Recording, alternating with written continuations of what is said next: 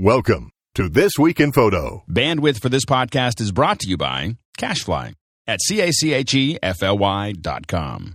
This podcast is brought to you by Squarespace.com, the fast and easy way to publish a high quality website or blog. For 10% off your Squarespace account for three months, go to squarespace.com slash TWIP and use the offer code TWIP7.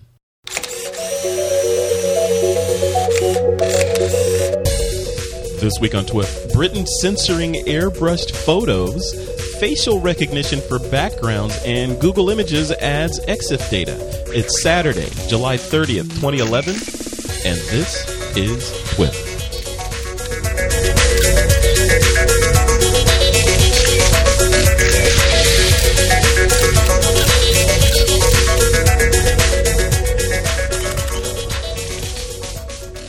And welcome back to TWIP, your weekly source of photographic inspiration. I am your host, Frederick Van Johnson, and joining me today on the show are Mr. Ron Brinkman and Andy Biggs back from the bush. Hey guys. Hello. All right, Andy. You Where were uh, you? you you survived again. You know, you, where were you in Madagascar this time? What was what was going on?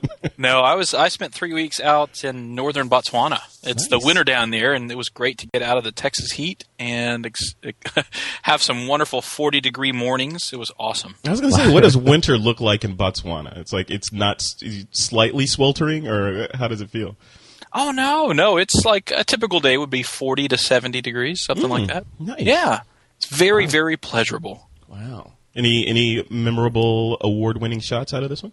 Shots, no, but memories, absolutely. Um, we had uh, some interesting behavior. We had a big uh, pack of hyenas chasing a uh, a family of elephants, which um, took place over about a two and a half hour period, and they were trying to get after a little six month old baby elephant. Oh wow. Oh, Yeah, it was kind of disheartening, but it was it's it's nature. Hey, it's You a have- circle of life. Circle of life. Yeah. Yeah, Did exactly. you, so did they get him?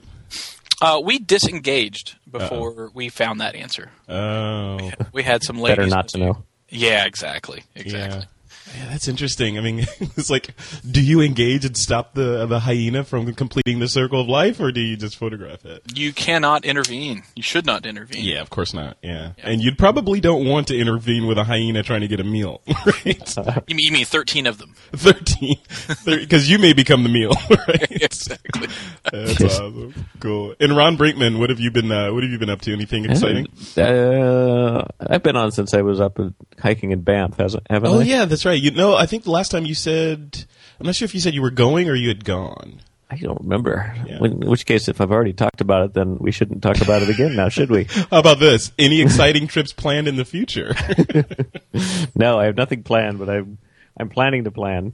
nice, nice. I, I definitely need to do another uh, big one sometime. How this- often do you this travel, year. Ron? Are you like, do you like say every quarter I'm going someplace different? No, it's not what? that often, but it's you know, if I don't get out of the country at least uh, two, three times a year at least, sometimes more. Wow. Thinking about a big one. I, I'm thinking about a trip to to Africa actually, Andy. So I'm going to have to pick your brain at some point. I was going to say I know a guy that might Yeah. be able to. Yeah, I know a guy who spends three months a year there. Yeah. there you go. Yeah. yeah, you should you should talk to Andy and you should talk to um, uh, Pixelated Image. You know, our Yeah. friend David Duchemin, Yeah, and Oh, uh, yeah. head out with him on his one of his adventures. I mean, he's he's not calling them workshops anymore. He's calling them adventures. Yeah. David and I keep on kicking around the idea of teaming up and running a safari together. Why not? Why not? It's like Wonder Twins. Come on. That is. I'll, I'll come along and carry bags. Yeah, totally. I'll I'll shine lenses and you know whatever. You know, that's cool. Yeah, that'd Yes. be great. Yeah, I had a I did an interview with David on a on a past episode, and uh, you know he was talking about his accident and all that stuff. It was it was uh, inspirational to say the least in, Yeah. in terms of you know how we're like oh my god I got to do this. Oh I got to take out the garbage. I'm so you know and David is like oh yeah I fell this long distance landed on my feet broke both of them had to be airlifted. Yeah all of this stuff. And he just still has a positive attitude about the whole thing and is raring to get back up and go shoot again. So It's awesome. It's awesome. yeah, it's a, he's, let that be a lesson to all of us, and it's also a lesson that his company, Craft and Vision, um, is still operating. You know, beyond you know doing very well even though he's you know somewhat incapacitated so he's built that thing so that he and his partner can operate it from wherever on the planet they happen to be and uh, just keep it rolling so i love that stuff Very cool. All right guys let's jump into story number one and this comes from our friends over at huffington post um, so apparently some ads have been air banned for for uh, being airbrushed or misleading. Uh, have you have you seen this, Ron? I was particularly wondering Yeah. your thoughts on this because I know you're like, what? Well, uh, you know, I, yeah, having a, a background in you know doing visual effects and intentionally uh, making people look better than they are. Um, I, this it's, it's interesting to me. So the story is that the apparently in the UK there there is some organization that has the power to say these ads cannot be shown because they are too manipulated. That they don't present an accurate uh, portrait of what a person would look like. And this therein lies the problem, right? yeah, and this particular one was Julia Roberts and the Christy Turlington uh, ads for L'Oreal makeup. Uh, and I guess this organization can just say, you know, there's there's too much BS going on in this thing, and we're going to ban it. And I and I sort of get the uh, I, I don't have a definitive feeling where I would stand on this. I mean, I definitely approve this idea that um, people should be aware that what they're seeing is not necessarily real people. Uh, and you know, there's a lot of. Do you think people think there. that though? I mean, like if you're looking at a, a People No. magazine and you see the celebrity that just looks flawless, even though they're 900 years old, do you really?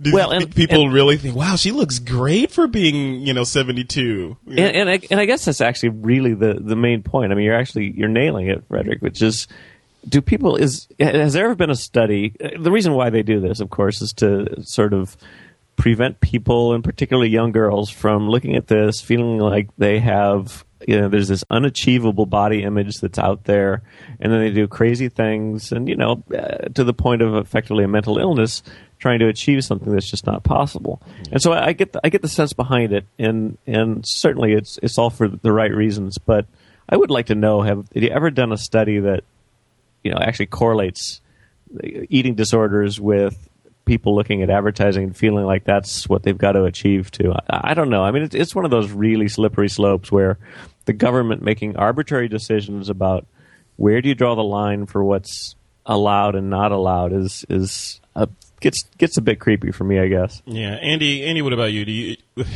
Do you I mean, where's the line? Do you, or is there a line? You know, I, I guess maybe I just a little um, real about how how much touch up is done in the quote unquote editorial world, not editorial, but more of just the, you know the the ad advertising world. And uh, I guess I don't care because I just assume it's all fakery. Um, And that's where I am. That's the side Yeah, of the fence I I, I think am. we do too, but we're clearly more sophisticated. yeah, and Hey, speak for yourself. I think that, that, that, that, that this is kind of where politics start in, entering this, but it, it's like now you've got somebody looking over everybody's shoulder, telling you what you can and can't do. And I, I tend to be more of a hands-off kind of guy. Um, so I, I feel it's a little overreaching, in, in my opinion. Um, but I think it's it's a good dialogue to have. It, it's a valuable dialogue to have. Yeah, I mean, like it, this kind of reminds me of the the whole controversy. I don't know how was it ten years ago with video games and and labeling them as explicit, and then what determines if it's explicit or not? Is it blood or you know even even with the Motion Picture Association of America, you know, with them the the film rating scale, you know, what determines if this is an R? And it's somewhat arbitra- arbitrary, right? It's like if you show this much skin in a certain amount of time, or if you see this much of the genitals and it's X and you know it's all this different things that some small committee comes up with and then labels it for the rest of us. You know, are we are we Ron? Are we heading in this direction for photography, especially in magazines? Am I going to see a People magazine or whatever some other magazine that has a lot of airbrush people in it with a little tag on the bottom that says, uh, "Warning: This image has been retouched beyond belief, or at least these pixels have been touched." Yeah, you know, there's just not a good answer to it. I, I think, I think, I mean, anytime we have these sort of strange moral issues that are in, living in firmly in the gray area, you kind of want to be the person that can say, "Well, here's the answer. You know, here's here's how this should be done." And I think if you look ahead a few years to where very few things are not sort of web connected, and you almost can't, you know, you're not looking at a magazine anymore. You're looking at something. I could see something where there's kind of this requirement that there's a little tag somewhere in a corner where you can click on it and get the full story on any photo you look at and understand what's real and what isn't. Yeah. Um, I just think that that's it's it's a fine line where the government should be determining what's acceptable and not, and I'm not quite sure that I don't know. I, I, my gut feeling is that this is a little bit too far, but I don't know. I don't know, Andy. It seems to me like the government has other things to be focusing on right I now. agree. I mean, but, the, but this is not the U.S. This is United Kingdom. At the that's moment. right. That's. That's correct. Even them, they have other things. To be, they have other things to focus on rather than, hey, did this retoucher apply a little bit too much Gaussian blur? You know?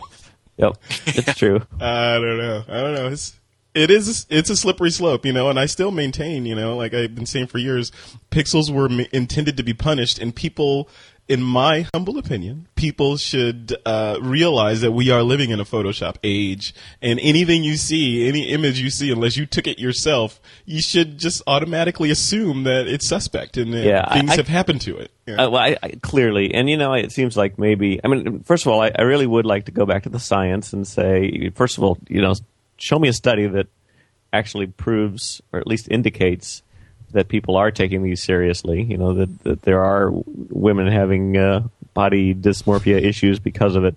But then also, it seems like it might just be more effective to spend your time. You know, these same people that are paid to look at every single ad that comes out. Why don't you just take some of that money and put it towards education campaigns that run in the you know in the tube stop next to these things or something? Yeah, yeah. I wonder if there's a direct correlation with with revenue from plastic surgery clinics and and the girly retouched magazine images. You know, Yes. they make my stomach look like this shot. You know that a, that a retoucher took 15 hours retouching. Yep. I don't know. All right, let's move on to story number two. This is from um, a site OhGizmo. That's O H G I Z M O dot com. Which is a great site, by the way. I love that site. Yeah, It's It- it's a uh, it's a nice alternative to the uh, the the behemoth, you know, Gizmodo and Engadget.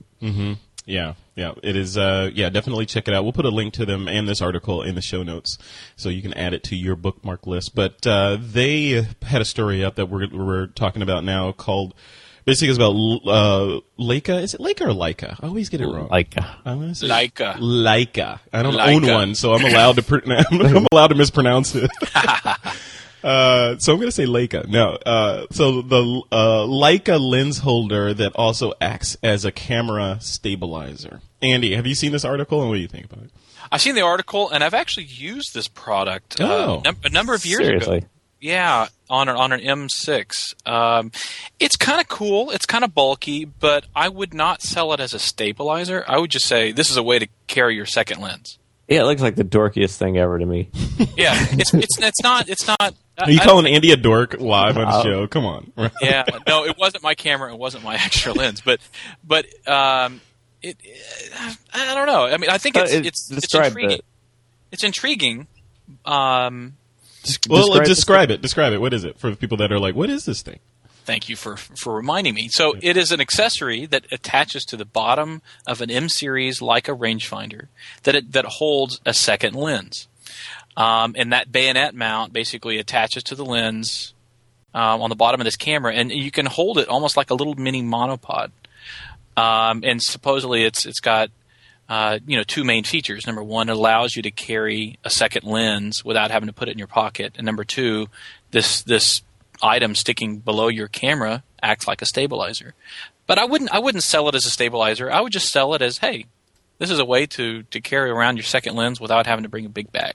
Or a way to, if you drop your camera, you can trash two lenses for the price of one. what I was thinking. It's like, you know what? I, I don't need more exposure. Well, You can trash two lenses and a body. You know.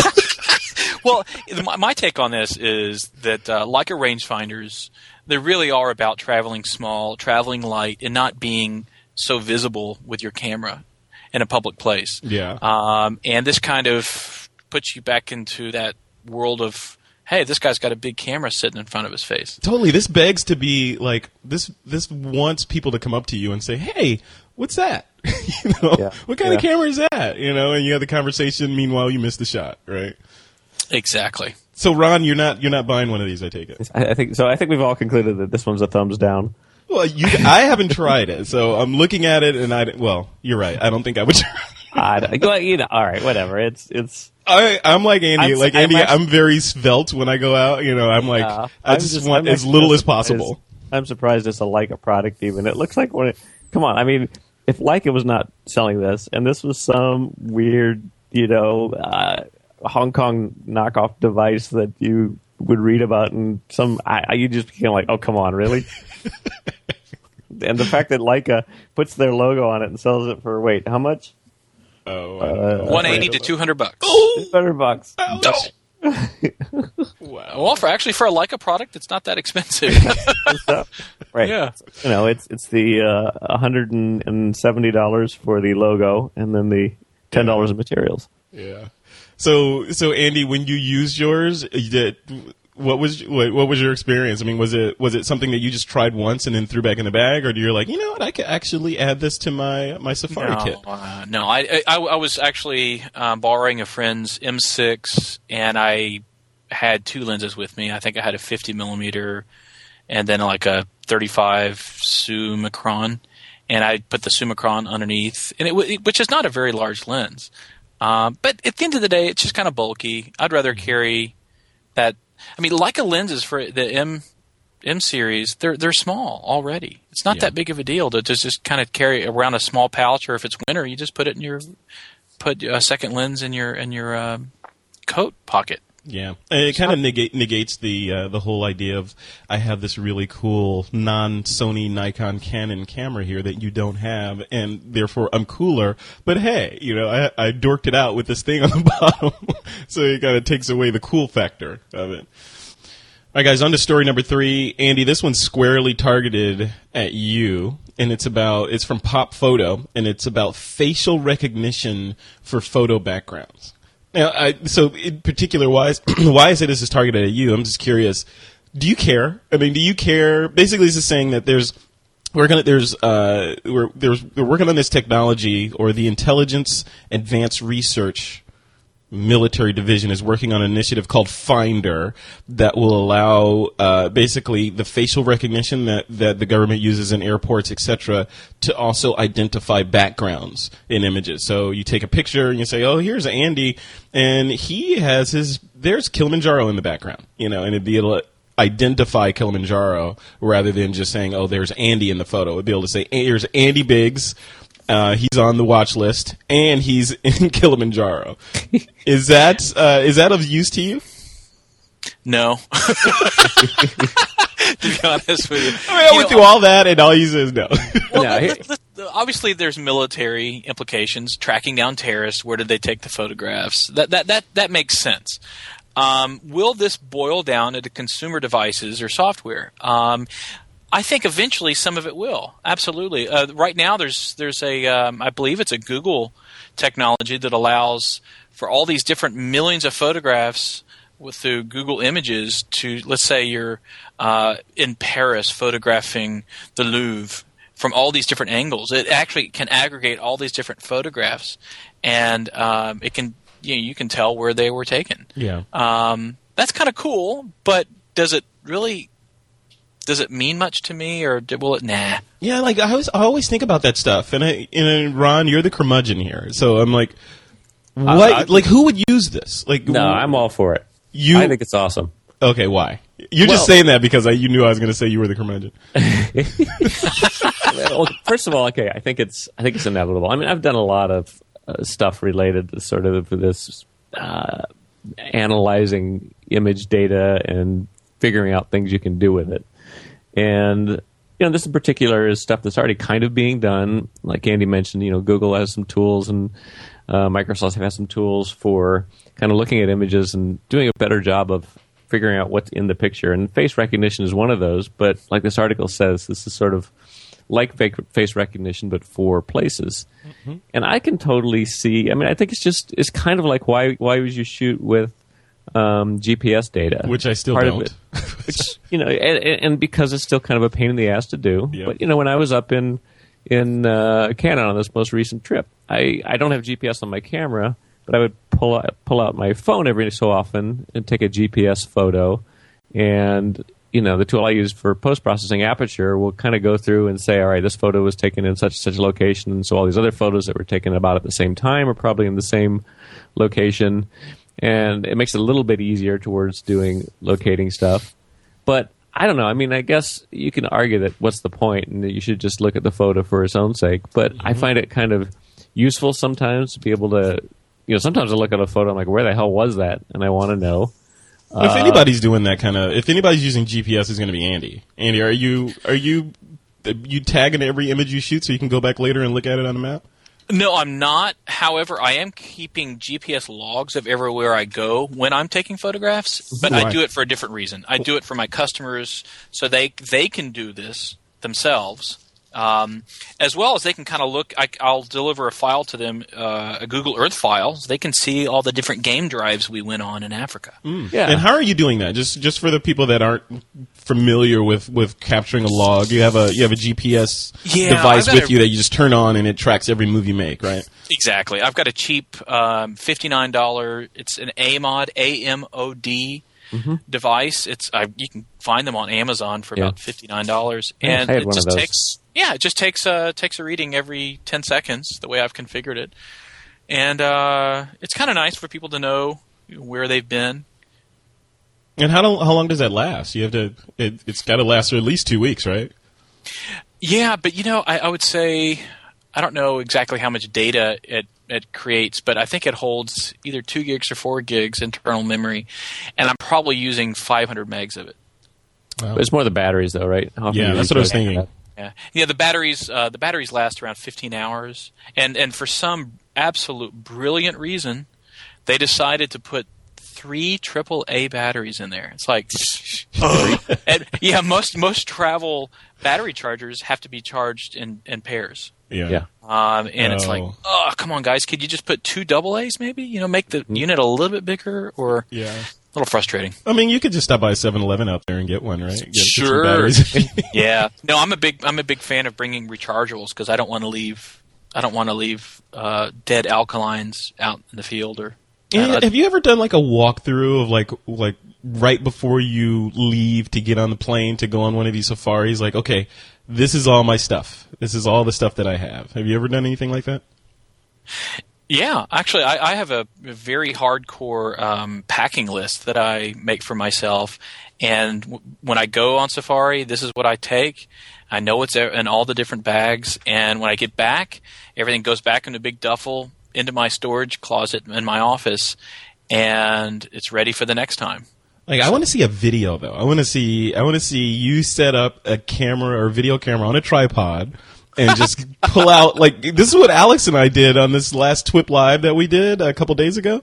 Yeah. We just went through and we had the cam- we had the camera crew there, and Alex had his like standard travel bag, and he just pulled everything out of it and talked about this is this thing and this is why I take it with me, you know. And I did the same thing. It turns out it was interesting because it turned out his bag was, you know, Alex, right? So he had everything. I think he had like a little black hole interdimensional portal in there because stuff just kept coming out, you know. That's awesome. And then Well, my actually- bag was very slim. It was like a, a body, four lenses, some strobes, you know, that kind of thing. Well, I did a I did a, uh, a video like that on my blog a couple months ago when I was in Tanzania, but it was really for um, to show what was in my Gura gear bag. Um, here's how I transport my gear to Africa, and then this is what I do when I'm there. Oh, okay. Um, and but it wasn't. I didn't include things like what's in my duffel bag, what's in my camera, uh, my uh, my computer bag, and stuff like that. I I should do that. Thank you for the recommendation. Yeah, that would be great. I, I mean, I would love to know that stuff, you know, and then put a put a blog post on your website, and then you know use affiliate links for every little thing that you. that you so, Hey, you know. yeah, you just just do it. So I think we lost Ron Brinkman. Skype kicked him off. It didn't like his curmudgeonness, so we're gonna Uh-oh. we're gonna wait for him to. Uh, we'll we'll just keep going. We'll wait for him to reappear in the Skype list, and I'll re-add him back into the conversation. Sounds good. But until then, this next story um, is is from Petapixel. Are you familiar with that site, Andy? Very much so. Very much so. Are they Good great? That's a it's an awesome site. I love that site. Oh, we have all these great sites, so you don't have to do anything. We just like talk about all this other stuff that's happening in the uh, the photosphere. But they reported on Google Images now containing EXIF data. So, which is which is very interesting. So, is this is this useful to you? I mean, are you are you Yes. why- and tell- Yes. tell me why it's useful versus Flickr. this is what I've been wanting for so long. Um, my photographs have unique metadata associated with them, which it may be my copyright, which may be the locations where I shot, or different keywords that somehow associate are associated with a photograph. Um, this is one of the main reasons why I use Photo Shelter for my uh, stock image collection. There, it makes some of the images easier to find. So uh, and license. So there's a there's a revenue component for me. So for Google to do that, that's awesome. I mean, I, I love that approach. Um, but it also means we need to pay attention to what we put in our metadata because we could put things in there we may not want other people to see Yeah. uh, like internal notes. Um, but just, I'm not sure what fields they're going to um, show.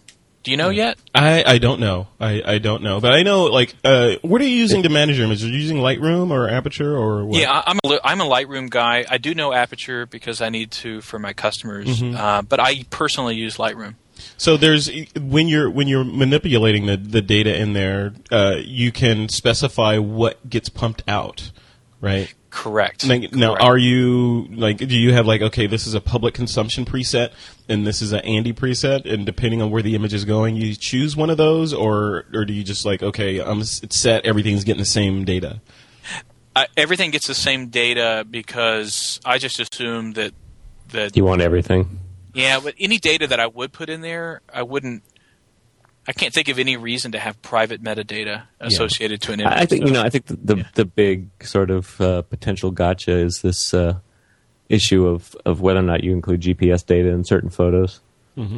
Yeah, You know, which goes back to the previous conversation of it. uh, But eventually, it may not matter that you'll be able to analyze the background and know where a photo was taken, at least uh, in a public place. But you know, I, I I still think that a lot of people aren't realizing how many of the photos that they're taking in their living room on their iPhone and then shooting up to the web contain information about where their living room is. Exactly. Like, hey, look at that new, brand new Sony 55 inch display on the wall. Um, and this is where it is. Yeah. and Well, look, here's this person's Twitter feed. They're on vacation. You know, let me go get it. Yeah. Yeah, well, or, or or yeah, or you could have two photographs. Hey, here they are in London, and here's another photograph of them in their backyard. Duh, they know where the home is and they know where you are right now. Yeah. Yeah. So you know, Yeah, that's scary stuff. yeah, Uh, that actually is bad. yeah, yeah. I mean, there's people will find a way regardless, but don't make it easy for them. No, Oh, Ron is back, as you heard. Ron, we lost you for a second. I think Skype didn't. They, they Yeah, decided to edit you. I, I, I can't. I can't blame Skype. It's my computer is uh, getting a little bit long in the tooth. Time you to get a know, new- there are some new computers out there that I know. are, you I know. purchase. It's just hard to justify you know, a, my, a new Mac Pro when you know it's got enough power for what I need to do. Hey, go in the opposite direction, man. I'm telling you. I'm. I just, I just went the air route, and Well, I'm, have, uh, I have an Air also, but my big machine with the 30 inch monitor hooked up to it, where I do all my aperture Oh, photo editing right. and stuff. It's I, I I was looking into you know getting like a Mac Mini or something as uh, a replacement for this big Mac Pro because it's almost there. Yeah, yeah. I don't know. I think that those desktop Macs, aside from the iMac, are are getting long in the tooth. Andy, what are you using for your when you're back at home base and you're doing all your post processing? I have a Mac Pro for the desktop. Yeah, are you gonna Yeah, stick I- with it? I always, I just think like the iMacs are so elegant and so powerful. Why would you have all that other stuff? I don't know. Good question. Um, I've got four internal two terabyte drives. Oh, that's why. yeah, I uh, exactly. Um, I don't, Yeah. I, I don't. I don't like the glossy iMac screens. Mm-hmm. Um, so Yeah, yeah, Yeah, Okay. I think the expandability is still kind of I you know this Mac Pro I've gotten I've replaced all the memory in it. I've got I've been upgrading hard drives as time went on. I can put four drives into it if I need to. If I want a new video card, I can put it in there. It's also just really easy to do it. You know, it's one little lever on the back and popping it open and slide a drive in and out. So there, there's still reasons for it, but when you look at this hunk of metal compared to some of the little tiny computers out there that are so much more powerful, and it's kind of like where's the Where's the the inflection point? Mm-hmm. Yeah, yeah. You look at the new. Now we're going off on a tangent, but you look at the new Air. I'm looking at that thing. I, have Oh. a, I have the new 11 inch. I just got Yeah. it in a couple days ago. It's nice. I'm looking at that, and I'm looking at like from like my iMac that I'm recording on right now. For example, I'm like, the technology in that little sliver of metal is kind of comparable to this big hunk of metal that I, that I Did have you here. see? This is kind of a side note, but probably of use to some of our uh, listeners that the new Airs, the Thunderbolt connector in there, can only drive one external monitor. It's like a low power yeah, I saw that. Thunderbolt, so you can't actually daisy chain monitors. Oh no, Uh, which is- which is worth- that's what I'd want to do with this little 11 inch computer. yeah, well, that's you know that's worth knowing because I was considering, you know, what would I potentially get? Just get a, uh, uh, an Air and then have a couple of monitors slaved off of it, and apparently you can't. So Yeah, I, I think I'm going to use it as intended. I mean, I, I my my ideal setup is an iMac with an external cinema display plugged into it, and that's my central hub. And then my roaming computer is a portable, which was a 15 inch. Now it's an 11 inch Air, and then I have a an iPad, you know, an iPhone. So that's uh that's sort of the ecosystem here. I don't want to. I need something that's always on, so I can't have the air as like my central thing because it's serving my main computer, serving up all my media and all that stuff. yeah, Anyway, um, serious digression, digression and uh, rat hole. But this episode is also brought to you by Squarespace.com. As we've been telling you, they're the fast and easy way to publish a high quality website or blog. They've got an easy to use UI, so if you know what you're doing or if you're just getting started, you can build a professional looking, slick website or a blog, and there is a difference. Um, for your company, for yourself, for your family, get everything done. If you know CSS or if you don't know CSS, cascading style sheets, if that's foreign or a foreign language to you, it, you don't have to know it or you can know it. If you do know it, you can get in there and tweak with it and, and customize your presence. If you don't know it, Squarespace will do it all for you. And they've got hundreds of design templates that you can pick from. You can pick one and then start editing it to make it match your needs and then launch it. They've got a blog module.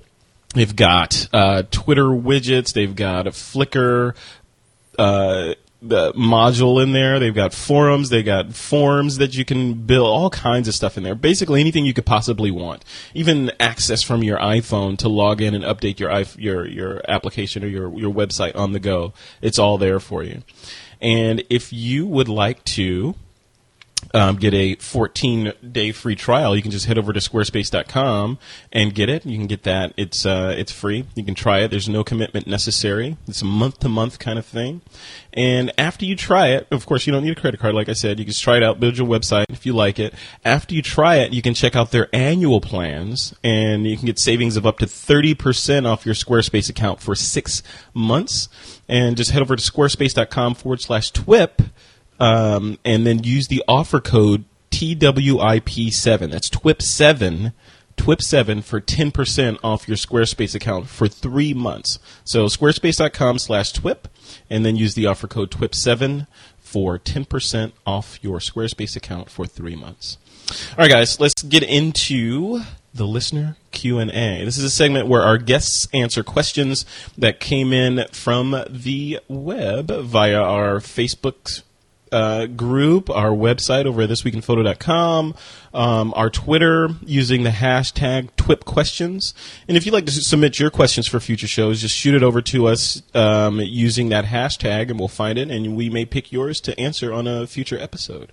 But question one is from Double Omar. He came from Twitter or this question comes for Twitter, and he says, uh, "What are your takes on matrix metering technology advances and program modes in pro photography?" Andy, th- want to throw this to you first. I mean, you you got to nail your exposures.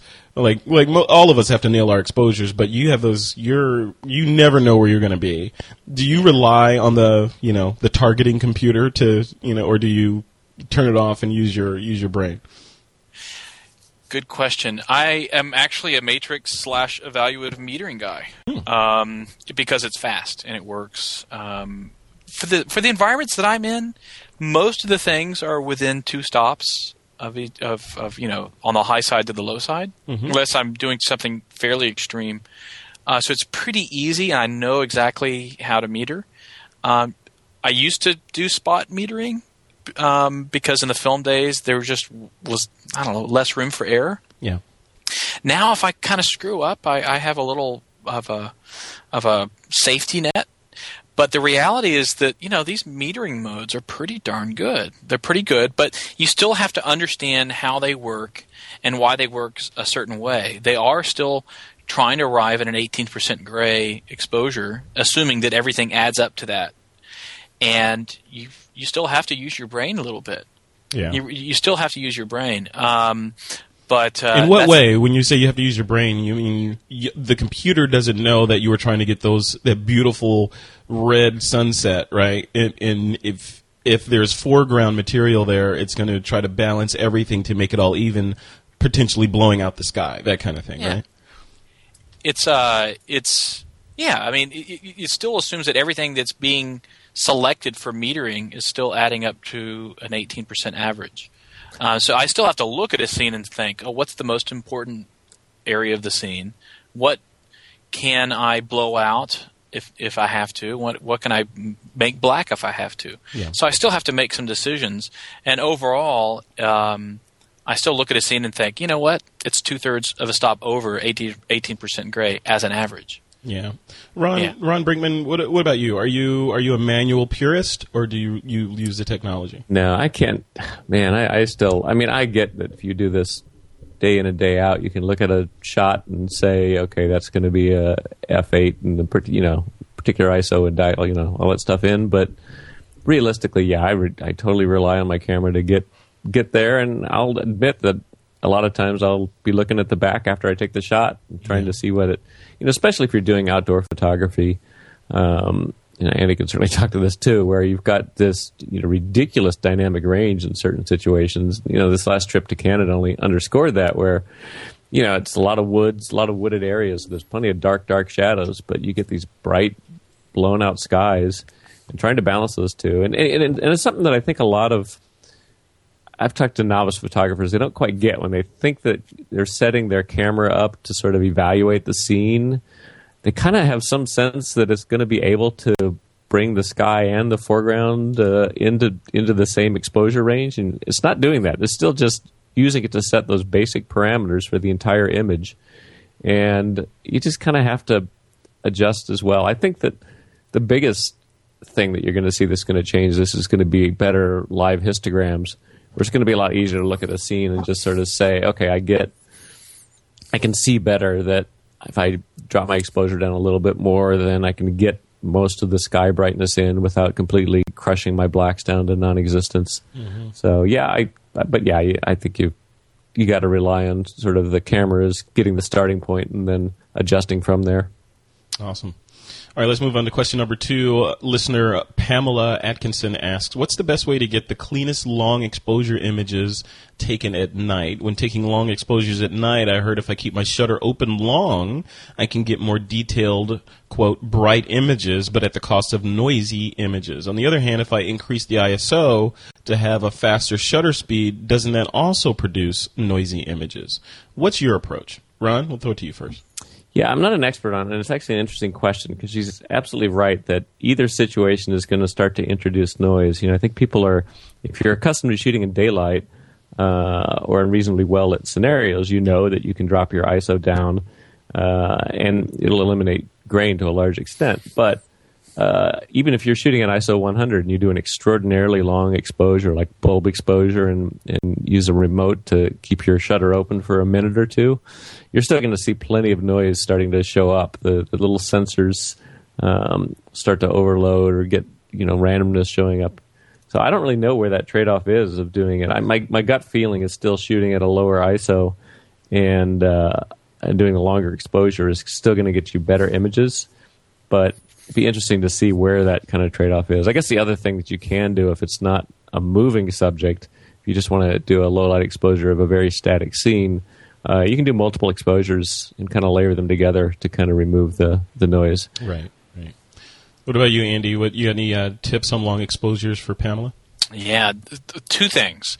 The first is that make sure you've got the dark frame subtraction turned on or the long exposure noise reduction turned on on your camera. And what this does is it takes two photographs. So let's say you take a five minute exposure. It'll it'll stay open for five minutes. It'll shut off, and then it'll take another five minute exposure, but without um, it's, it's essentially like taking a photograph with uh, with the lens cap on, and then it identifies the hot pixels and it subtracts them out of the the, the, the frame. Um, so that's the first thing you absolutely need to do. The second thing is that you have to d- determine what is driving the photograph. Like, do you want star trails? Do you want a long uh, trail, or do you want them to be fast, like like like a nice and sharp uh, star? Yeah. Or do you want you know moving across the sky? So determine if, whether a longer exposure time is actually going to benefit you or not. Um, the reality is that both types, in, in my experience, which is boost up the ISO or increase your shutter time, basically you're going to yield somewhat similar looking noise noisy images. Um, certain cameras are better than others, but all things being equal, I'm not sure that that uh, you're going to see enough of a difference to really warrant um, having to worry about this too much. I would like to uh, try to get effects that I can't get in any other way. Um, for example, I want long star trails, um, and there's no other way to do it without, you know, you can yes, you can do image stacking. What a pain! Uh, but there are other things that are really cool, like photographing the coast at night for an hour or 30 minutes, and um, and getting this wonderful silky looking water because of all the movement. That's cool. I think that's neat. But you should figure out what's driving your your need for night photography, whether it's you know sharp stars, star trails, or what what have you. Now, are you deploying when you do that kind of photography, Andy? Are you deploying any like neutral density filters so you can get longer exposures? Uh, no, that would be during the day Yeah. if I wanted to do that. But no, typically not. Um, I, I'm usually balancing the 2 Um, either I want a really long exposure or a somewhat long exposure, uh, and then I'll stack them together. Gotcha. Uh, it is a pain, but uh, so in other words, if you could say I wanted ISO 100 or ISO 800, I'd probably be in that 100, 200, 400 range myself because. I do want a little bit longer star trails. Okay. All right, last questioner question is from listener Roger M. He says, "Are there any genres of photography or certain shooting situations where film is actually superior to digital, digital, perhaps in resolution or detail or some other metric?" And I would tie this into question the last question too, like with long exposures. Is is film better than digital when doing a long exposure, or what other situations where you might want to pick up a roll of film to get the shot rather than pick up your D3X? Andy, I'll throw it to you first. This is awesome. I love this answer because I'm going to be hated by either side. You're taking the. This is Andy playing the role of Ron Brinkman. I'm evil. No, the answer is uh, coming from a guy who I loved film. I, I really did. I hate the workflow now. I can't stand it. But uh, until, up until a year ago, I shot with a six by twenty four uh, centimeter film camera. I shot three shots per roll out on Safari.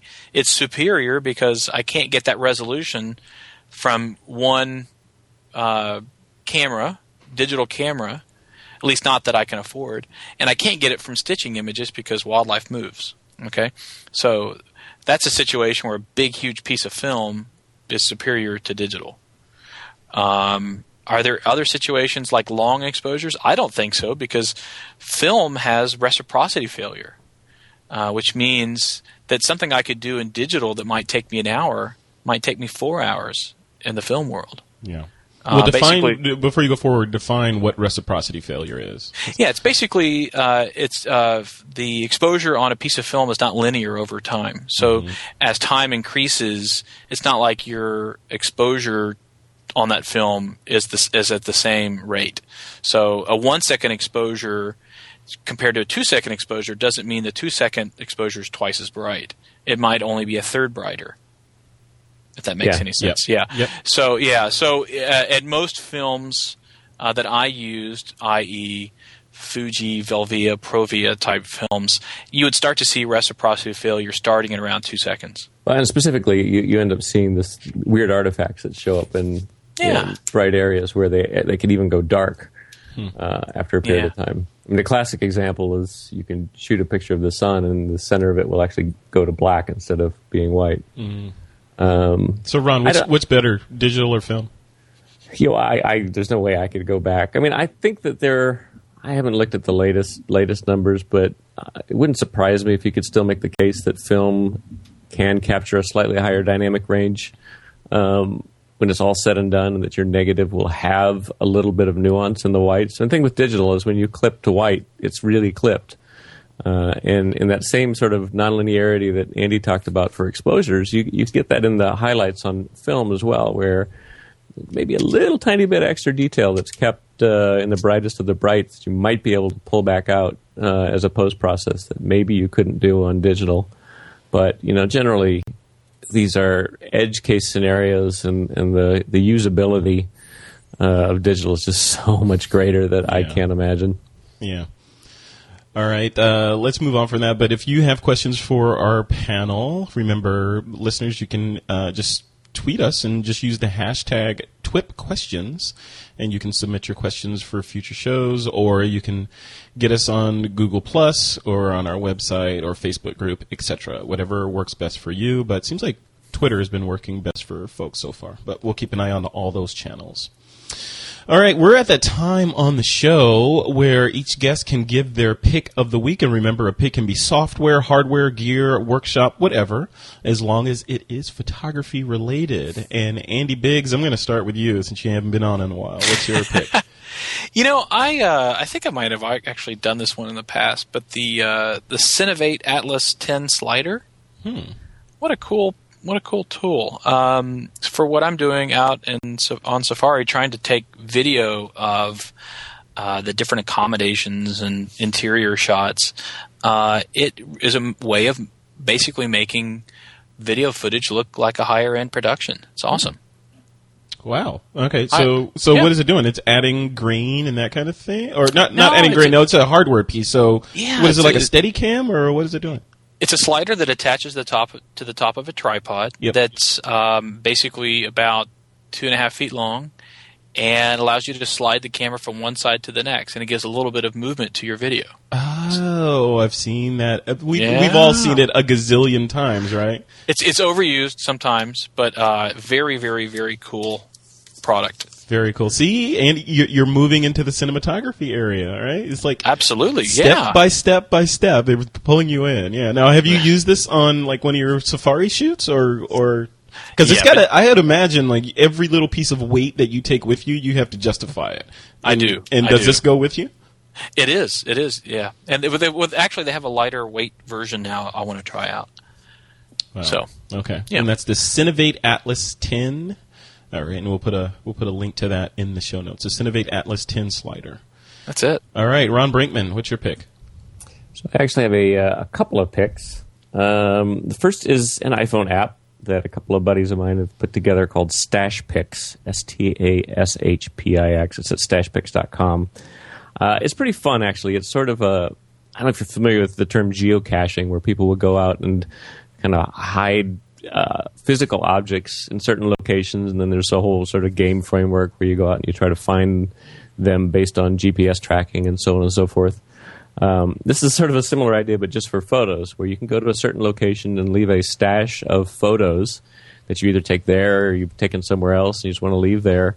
Uh, and then other people that have this app on their iPhone can, uh, you know, poke around, and if they're within a certain radius of one of these stashes, they'll see the photos that have been hidden there Oh, cool. um, it's kind of fun. Yeah, it's pretty neat. You know, it, it uh, and you can do all kinds of stuff. You could you could either uh, uh, like leave photos of yourself in random locations, and whenever other people come along, they'll they'll see see you or see some other photos you've left there, or even you know the interesting thing is that basically you're you're sort of freezing a moment in time, but also in space. And you could come back to that location a year later and see what you left a year earlier there, or what other people have left. Uh, and they've done a lot of neat stuff. Like you can actually, if you create a stash in a certain location, you can monitor other people can contribute to this stash.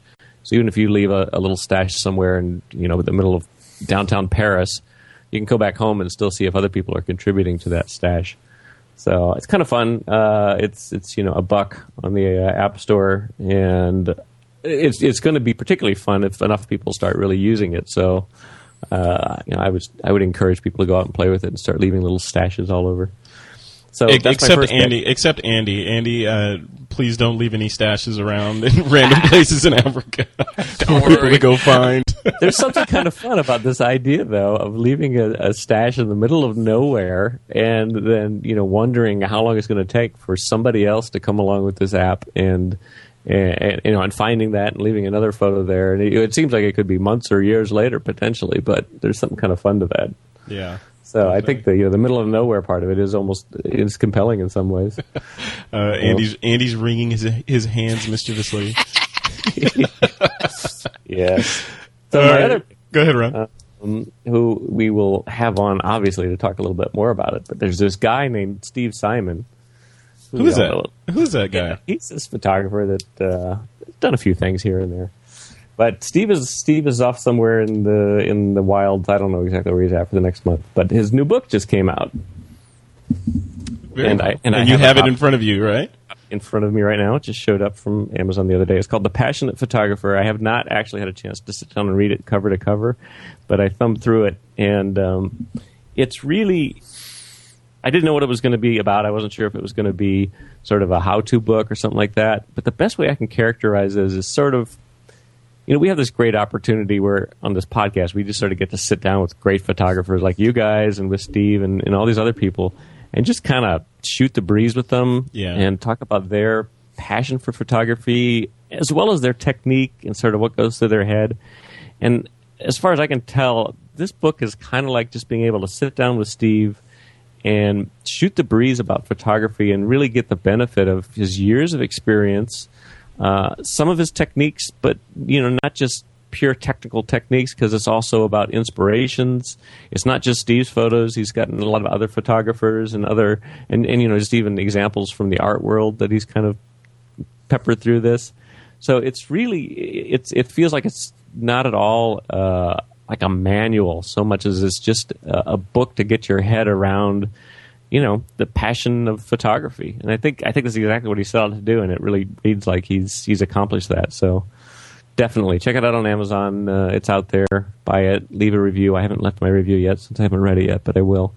And, and like i said we'll have steve on to talk about it in depth once he gets back into wherever he's you know, back from wherever he's at. Very cool. And I think I, I'll probably have my copy by then, and I will we'll we'll grill Steve about it together when he comes on. Very cool. All right, and my pick, I actually have a pick and then a mini pick. Uh, my first pick is I'm speaking next month. I think I mentioned this before on the show at the Maui Photo Festival. Nice. Um, it's being held at the beautiful Hyatt Regency Maui, Maui Resort and Spa. It's awesome. Um, I'm excited. I am really excited. It's a five day festival.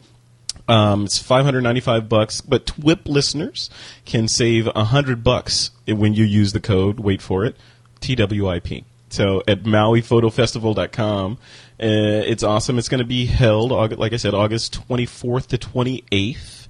And uh, I'm really looking forward to it. They have all kinds of things there. They got helicopter tours, hula beach, luau's, all this crazy stuff going on that uh, that is going to be really exciting. And that is August 24th to 28th. Just go to MauiPhotoFestival.com uh, and use the listener use the code TWIP to save 100 bucks so that you can buy me a drink when we are when we're there. Awesome. Um, and my second pick is I mentioned this before. I have I'm having a new love affair with my new MacBook Air. So the smallest computer I've ever owned, you know, aside from my phone or my iPad, but this thing is crazy. It, it's like you know when they say that at some points technology and magic are indistinguishable. We're kind of there with this thing, at least for me, because I'm like looking at this and realizing how much power is in here and how big a solid state drive is and how much RAM it has and how it can do pretty much everything I need to do, but it's in this little tiny little sliver of a thing, you know. And Ron, you've had an Air before, so you're you're used to this. yeah i've the got the 13 inch and it's it is it was pretty revolutionary whenever i got it Yeah, and I, I I mean I'm going from the 15 inch MacBook Pro to So you, decided to go with the 11 I decided to go with the 11. Yeah, Joseph Linaschke talked me into it. So How I, does that feel for? It's not ever too small, or what's the? no, it's it's not. I mean, so far it's awesome. I It just the 13 inch, just because it's like it's my main computer. It's the one I'm on all the time. Yep. But Yep. Yeah. I For know. what I, I, I figured for the stuff that I do with a portable computer, like I said, I have this main workstation that I do heavy lifting stuff on. Yeah. Um, and the main stuff that I do on a portable is when I'm traveling is email and that kind of thing and, you know, some WordPress stuff or whatever. So it's not heavy, heavy lifting. Maybe some light Photoshop or Lightroom stuff on there and it runs all those apps with ease. So Yeah. it's, uh, it's, it's crazy. I'm, like I said, I only had it for two days, so I'm still getting used to it, but all my stuff's in it. It's running the latest operating system. All my, all my files have been synced to it and it's happy. So it's, uh, it's, you know, I'm in that honeymoon period. So maybe the next show, the honeymoon will be over and I'll be, you know, talking bad about it, but so far it's been good. So far it's been good. Nice. All right, gents, we are at the end of another episode of TWIP.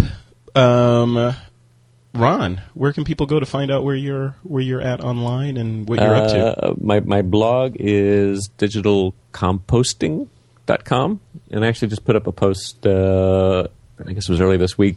That kind of talks a little bit about um, that Lytro camera. Mm. You know the the focus. Uh, Who I'm talking to right now? We're trying to get an interview scheduled with those Yeah, guys. Very good. Yeah, so I did a little post about some of the ramifications of that. Not so much specifically about that as sort of where a lot of this kind of technology is going to be going. Very Go check that out.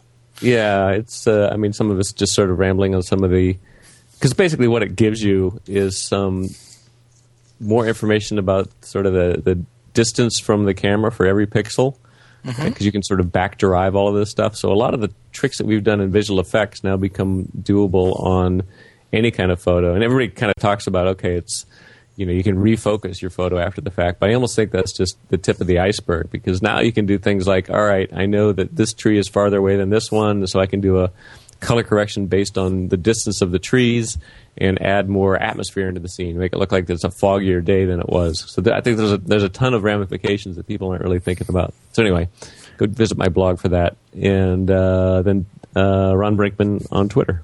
And you're also on Google Plus, are you not? I am on Google Plus, and I still don't quite know other than just telling people I'm on Google Plus, and you have to find me. Yeah, I think you just type your name with a I plus so. in front of it; it shows up. So All right, well, yeah, go do that. Yeah, do that and catch up with Ron on Google Plus. And Andy Biggs, where are you at online, and where will you be next in the world? Yeah, I'm at uh, andybiggs.com, and I take off. In a, I just got back a few days ago, and I'm taking off in another month for Rwanda and Kenya. I'll be photographing mountain gorillas and the wildebeest migration. Oh, Really? that's awesome. Be a blast. Be a blast. Now, by the way, Ron, Hmm. uh, I'm going backwards here. Um, speaking of Lytro, I actually took one of their cameras on Safari. Oh, did wow, you? Do tell. So, so you know, it's, it's a bit late in the program to talk about this, but uh, and I'm not sure what I can talk about, but it was fun. We had fun with it. and, All it, and it worked. We Just- should, just- we should chat some more offline here. yeah, we'll we'll use that as a teaser for the episode where we uh, where I actually interview them. But let us know. Well, just tell me now. Uh, did you leave that adventure happy or sad? Happy. Okay, good. That's what I wanted. That's our cliffhanger for people to hang on for that Lytro episode. All right, cool. All right, and uh, TWIP listeners, if you want to keep up with everything in the TWIP universe, you can head over to thisweekinphoto.com. There you'll find links to our Google Plus profile, our fan book, our Facebook fan page, our Twitter page, and much, much more. And if you haven't already, grab your copy of our free 10 TWIP tips ebook. You can find that at thisweekinphoto.com forward slash ebook.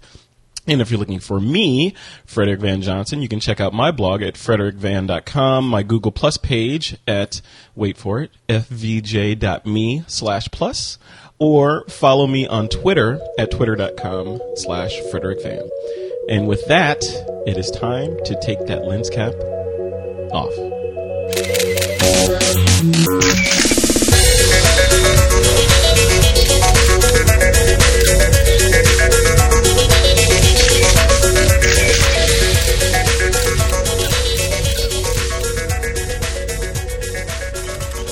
This Week in Photo is a Pixelcorps.tv production. Produced by Suzanne Llewellyn. With technical producers John Riley and Alutha Jamakar.